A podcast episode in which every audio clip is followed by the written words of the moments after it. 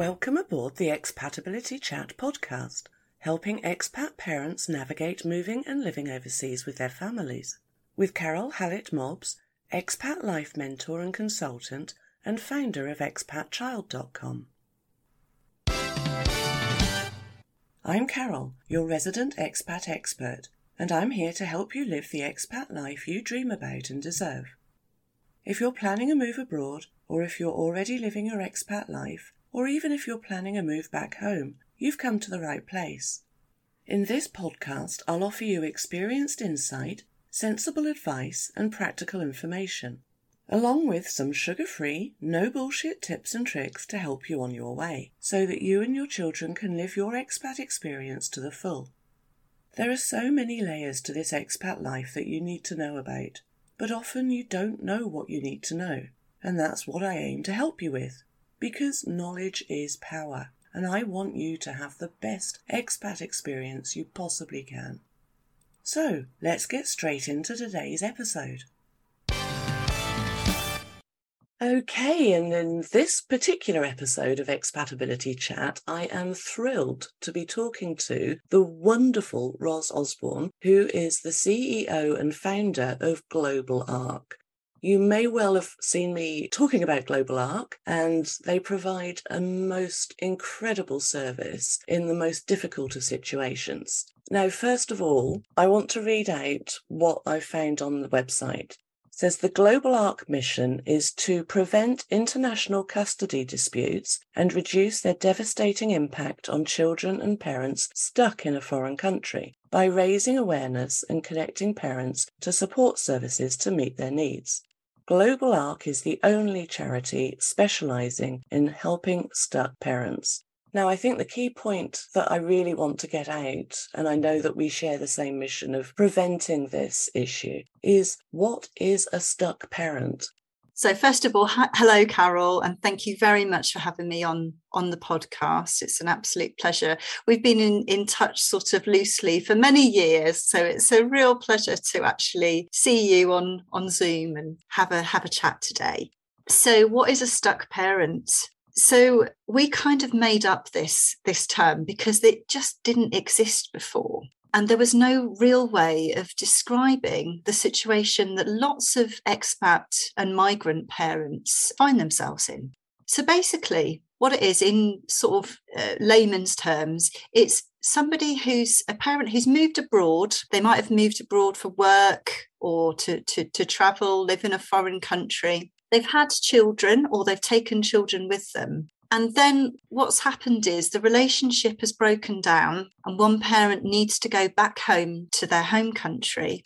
Usually it's the mum who wants to go back home. And what's happened is the other parent would like to stay. And so they don't give permission for the child to then leave that country and go back to their home country. So the mum usually then realizes, oh dear, I can't go home. She checks the laws. Yes, that's correct um, the law states that the child is what they call habitually resident in that new country.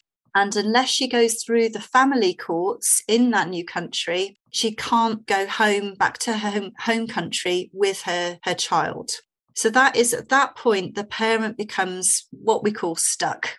They can't leave, they can't go home with the child, but it's also very difficult to stay for lots of different reasons, usually. So they're almost stuck between a rock and a hard place.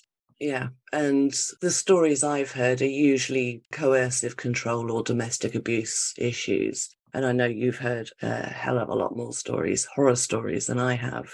So it's all down to this um, idea of habitual residence a lot of people do not understand it. And I've spoken to a lawyer about this for a previous podcast, and it's really, really hard to define. But I managed to narrow it down to your expectation when you move to that country. If you are going and you've set them up in a school or a nursery or a kindergarten and you've bought a house and you've sold your house at home, you were planning to stay there.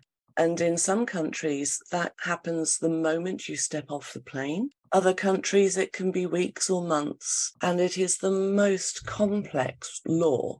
Well, in actual fact, there's been lots of case law and lots of basically in the higher courts, they tend to argue about habitual residence and the actual what it means case by case.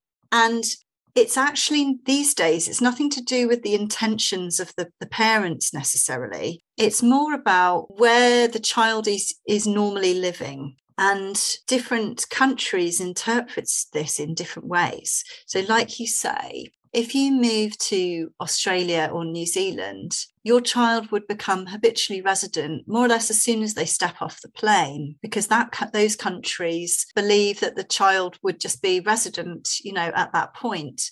Obviously, if you're going on holiday, that wouldn't apply. But if so, I suppose the intention must be there to, to live there. So, in that sense, there is an intention um, aspect to that. In Europe, the general rule of thumb is that the child must have been living in that other country for around about three months.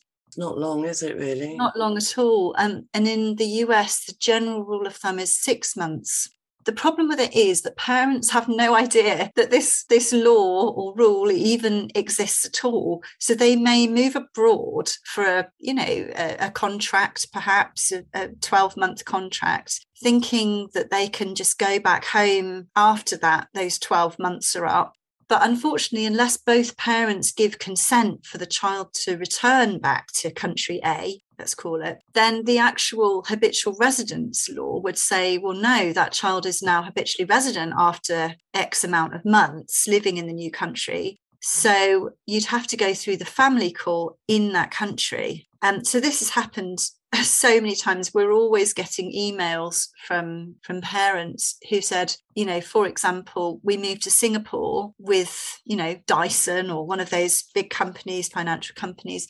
We had a, a contract for a year. We've split up. Dad wants to stay. I need to go home back to the uk with my children. Is that okay? Can i do that? And really the answer from the lawyers on that is no you, you can't unless the other parent gives consent for the children to go back to leave Singapore to the UK, you can't do that legally. And what can happen to parents that do is that the other parent can charge you with international parental child abduction. And we see this time and time again, especially in relationships that have had an abusive element the other parent is very, very likely to use the Hague Convention in order to retain, try to retain control over their ex partner. Yeah, yeah, that's, I mean, that's the ones I heard. Yeah, yeah, exactly. So they're almost using it as a form of coercive control through the courts which is really sad because that's a misuse of the convention. But unfortunately, the convention hasn't really cottoned on to this yet. And there isn't widespread awareness that the convention is being misused by abusive ex partners. We'll come on a little bit later, I think, to yes, what yeah, we're we'll talk more about the convention in a moment. Exactly, yeah. Um, I mean, it's a horrendous situation, and people do change when they've moved abroad. For the stories that I've heard, and especially with intercultural relationships, marriages, the whole coercive control is very difficult, but in some countries as well, the non working person, for example, if they've gone over on a working contract, the support parent, let's let's be um, generic. Trailing spouse, trailing spouse, which we're not apparently is not the said word these days. Oh, sorry, I I know I use it all the time. That's fine, but you may not be allowed to have a visa yes. to stay in that country. So you are literally kicked out of the country, but you cannot take your children with you. Immigration department often doesn't speak to the family law department. So you mm. may well have the family law people say you, your child needs to stay in this country because they're habitually resident here. But then you might also be getting letters from the immigration authorities saying you're not entitled to stay here any longer. And of course, as a primary carer or a sole carer in some cases, you can't leave your child behind because you're you've got responsibility to look after your child, obviously. Exactly. those situations where you might have an abusive parent you might also be protecting your child that abusive parent and that child may not be able to see or you know have contact with the other parent because they have been abusive we've seen that a lot you know even parents in prison. So they're obviously they can't care for their child. Using the control. Yes. Just purely for vindictive reasons. I mean, I did not know about this law at all before I moved overseas. Admittedly, I didn't do a huge amount of research before I first went because I was too busy. I was running a publishing company. And it wasn't until later on, after I started Expat Child, that I discovered you and found out more about this. And like you, I am trying to get the message out there before people move overseas and to know that this is an issue. So I think we both use the know before you go phrase. Yeah. Is there anything that a family can do to protect this issue before they go? Well, they need to have that slightly difficult discussion about what would happen if put a whole load of scenarios on the table. What would happen if one of us doesn't like the new country? What would happen if our child got sick and needed specialist medical care? What would happen if one of us had an affair, even? I know these things are really difficult to talk about, but it's so important to have those sorts of discussions. And then, if you feel able to, visit a family lawyer and actually get those written down because then you would have a record of the discussion and the agreements that you come to about plan B. What would happen if it goes wrong, basically? You could potentially use that in court if you needed to, but hopefully, just having that discussion would almost avoid the need to go to court or have any of these um, disagreements. And you could just say, you know, you remember that discussion we had, and we've got it written down, you know, so we agreed that this would happen if that happened. And and so it, it, I think it just avoids so many problems down the line. So it wouldn't be watertight in court, unfortunately, because circumstances change. And that's what the other parent may argue. They might say, well, when we came to this agreement, the situation was this, and now it's all different. So it doesn't, it no longer applies. But I think it would assist your case enormously if you'd come to that agreement. And of course, if you have that discussion with the other parent and it comes to light that they actually wouldn't agree to you ever moving back, even if things went wrong, then you might want to just reassess whether you do choose to move abroad with your exactly. And the other thing is, if you are too scared to have that conversation, should you really be moving overseas with them in the first place? Yes. It's a little bit like a prenup, I think I've explained to somebody recently. Prenups are not such a huge thing in this country, but they are becoming so. And people don't want to think of something bad happening. I've written an awful lot about the negative side of expat life because everyone's so keen on telling everybody how wonderful it is. We're sipping martinis by the pool every day, getting a manicure each afternoon, but expat life is not like that. And I've got quite a lot of grief over the years for writing about the reality of expat life. People have this dream and they do not want their dream balloon punctured by reality, which is why I think it is so difficult to get this conversation out there the know before you go conversation. I mean, we tried to go to migration fairs and have a stall, but we've been turned away saying it might put people off moving abroad. Oh, the money. Yeah, so it's really great. I th- I think it's great that you're um, raising this awareness, and you should get a lot of thanks for it because these sorts of situations absolutely devastate lives, family, uh, children's lives. Yeah, separated from their mums a lot of the time after a Hague Convention case. It hurts my heart. It really does. And relationships are a tricky game anyway. But if you can't have that initial conversation, yeah, would query your relationship. It's got to send some red flags, hasn't it? If you Yeah. can't have an honest conversation between two grown-ups, Exactly. you don't have that trust there. You shouldn't be moving overseas. Maybe just. Yeah. And so many people think that life will change and be better. I think I shared something recently. The grass isn't always greener because the grass may be fake. So let's get that message out there before you go. But if you don't get this message before you go and you find yourself stuck, how can you at GlobalARRK help somebody? Right. So we do what we can to help any family living anywhere in the world. We're a very small charity, but we do everything we can. We pull out all the stops. So, what we've got on our website is a contact form. Anyone can fill it in, and then we will arrange a phone call with that parent to see what they need and how we can help. And then, following on from that, we will send out information relevant to their needs and contacts in the country where they're stuck. So that might be charitable organizations that can help that we've worked often we've worked with them before. We've got a big long list of organizations and also lawyers that there are specialist lawyers in that area. So all of the lawyers we work with offer a free consultation. So even if parents don't have money, they can still get a free consultation from an expert uh, lawyer, which is brilliant. We have peer support groups available so parents can join an online chat group and meet other parents in the same situation as them.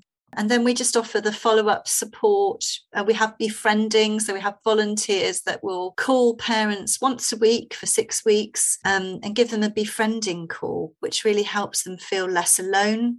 Yes, because the feeling of isolation, nobody understanding the situation, because everybody says, oh, just take the kids and go home. No, no, you can be charged with kidnap. And yes, it's a very bad thing.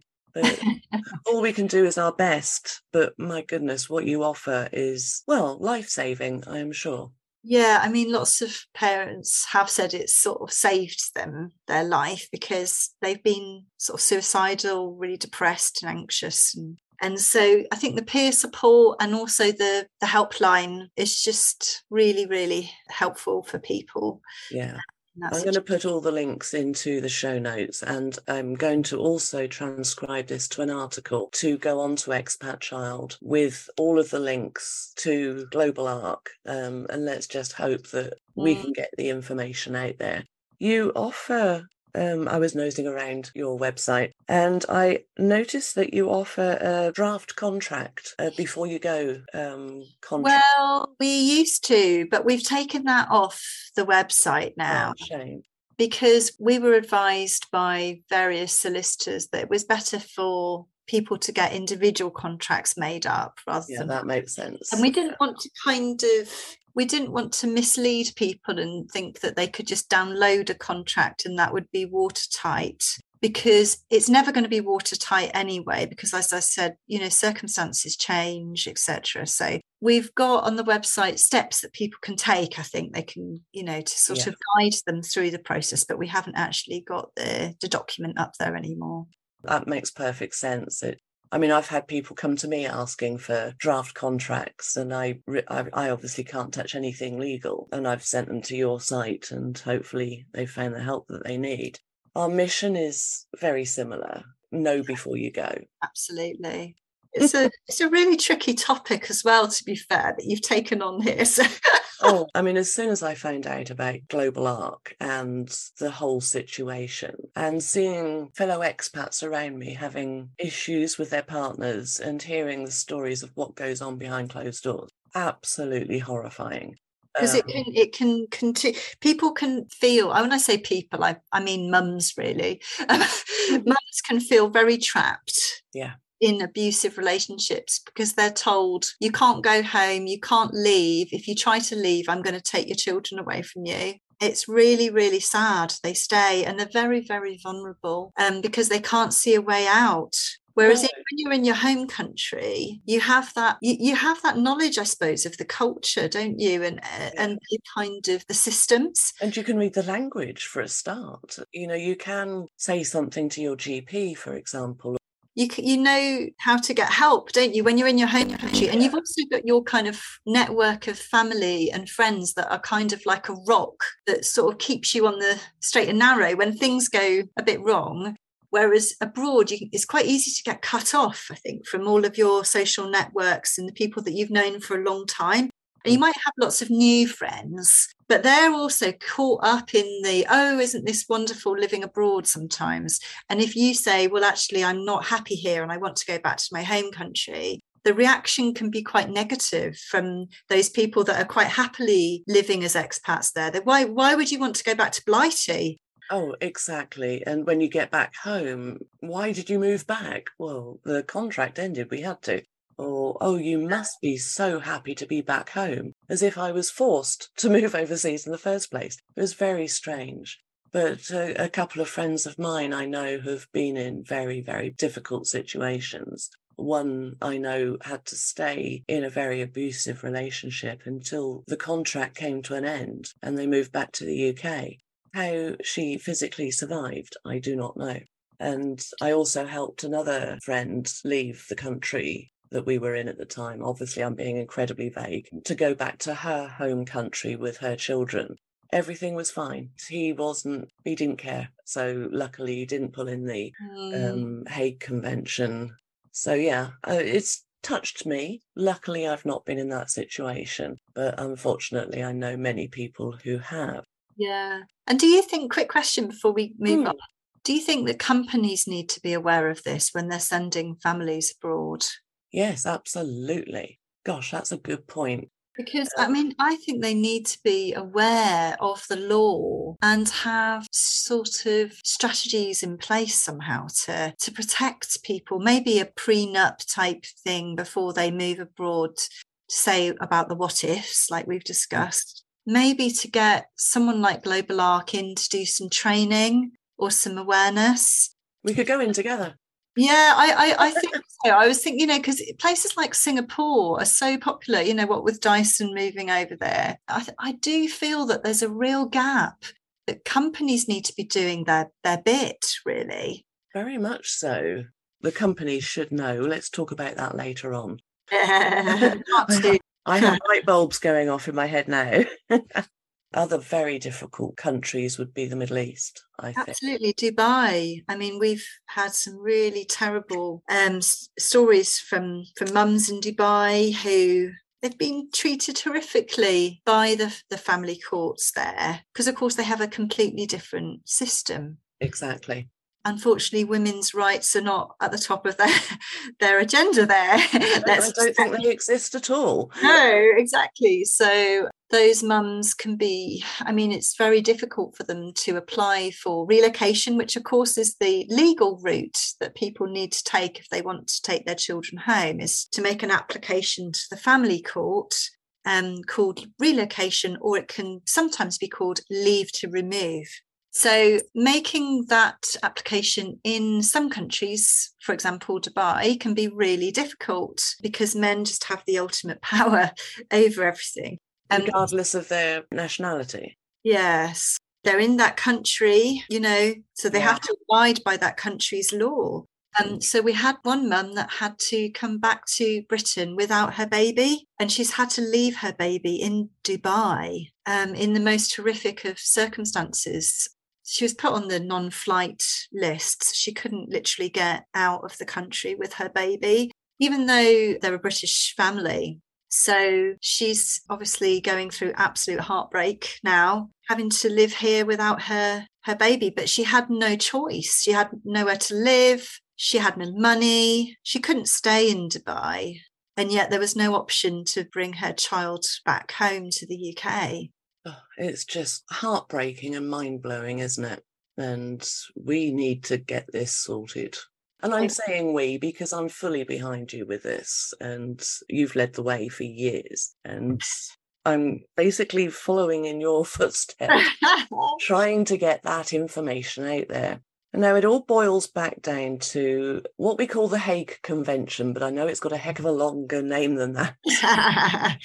yeah, so but if you put into Google Hague Convention on international child abduction, and it's 1980 and mm. 1996, but people normally talk about the 1980, which was when it was first introduced, really at a time when people didn't move abroad very much at all there was not really expats as there are now. That's true.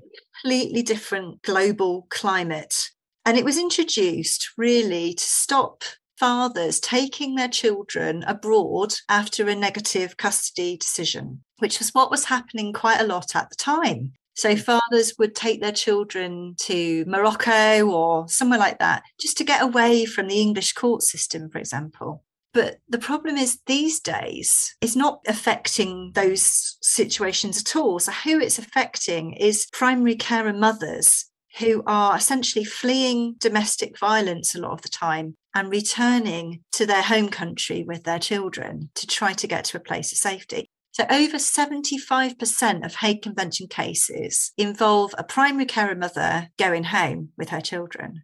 Nobody knows that, not something that is in the public domain.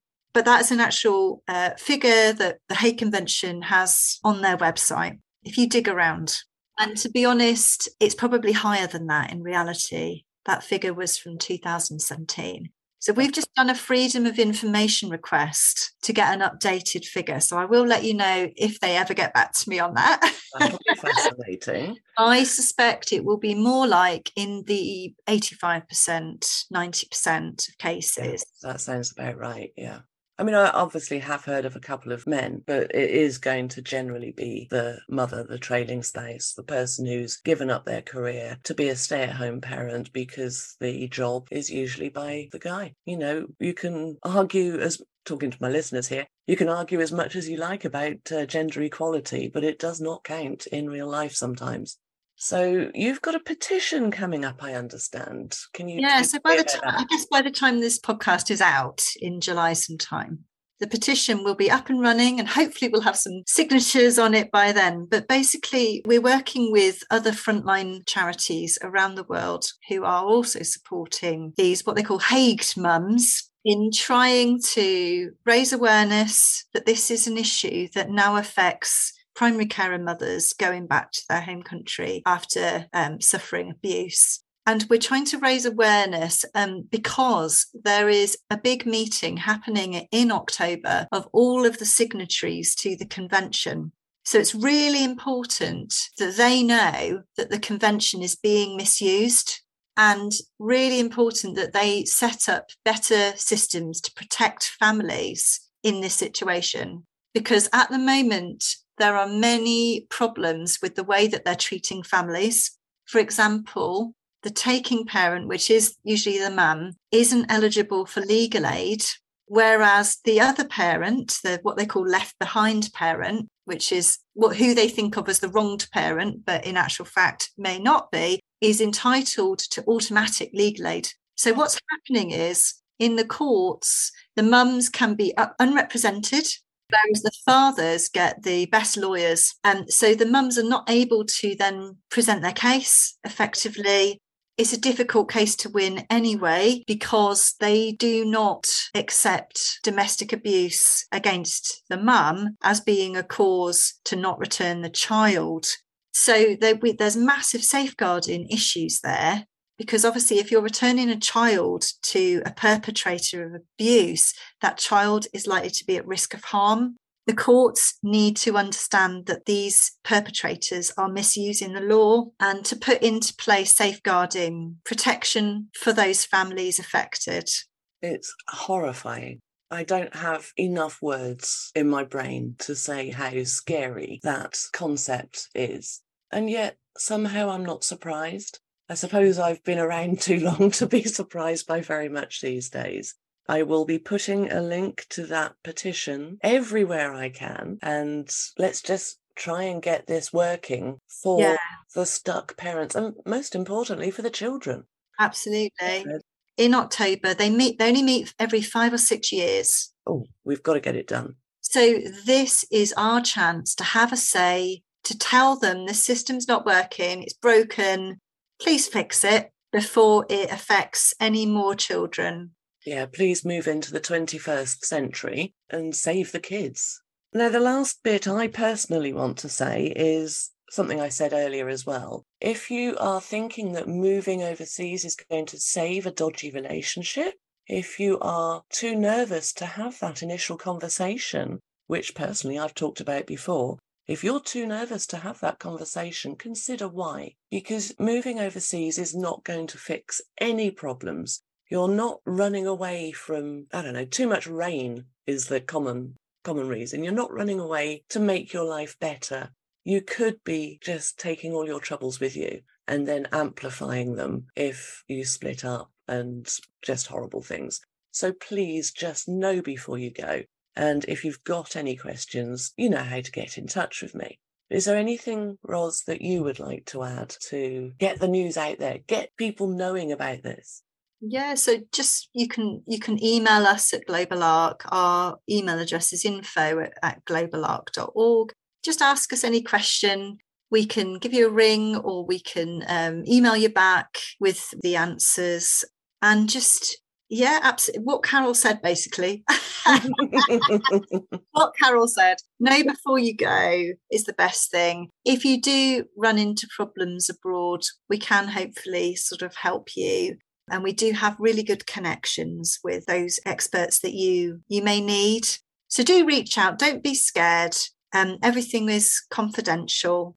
And if anybody would like to give us a donation, we would very gratefully receive any donations. We run on a very tight budget. It's difficult to get funding for this work, basically, because nobody knows about the issue.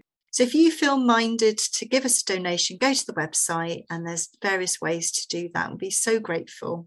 I'll put all of the links I can possibly think of into the notes for this podcast. And as I say, I'll turn this into an article so it will reach even more people that way. If you are stuck, just know that because of Roz, you are not alone. You have got help out there, and please reach out. And thank you once again, Roz, for your wonderful explanation of some very, very difficult topics. Well, thanks, thanks very much for inviting us on to, to, to, talk, and we're really grateful for your support. And hopefully, we'll be in touch over the coming months to change the, yes. the systems around the convention. We're going to make this happen. That's yes, for sure. That's brilliant. Thank you so much. Thank you. As ever, thank you so much for being here with me today. I hope you found this episode useful and interesting. If you found this podcast helpful, I'd be really grateful if you could subscribe, share, and give me a review. It really does help other people who may need to know about this stuff to find it, and I really, really do appreciate it. In the show notes that accompany this episode, you'll find information about my websites, about my downloads, I've got lists, I've got ebooks, I've got masterclasses, all sorts, and these will help you with every step of your expatting journey. You'll also find details about how you can work with me one to one if you wish, so that you can get personal advice tailored for your life and your move abroad, because everybody's different. And of course, you can find me on your favourite social media. I've got a presence on most of them. Tag me, message me, tell your friends about me, and I look forward to learning more about you and your move overseas. Please do get in touch. Please check out expatchild.com for more free information and resources. Don't forget to join me next time for another episode. Until then, goodbye.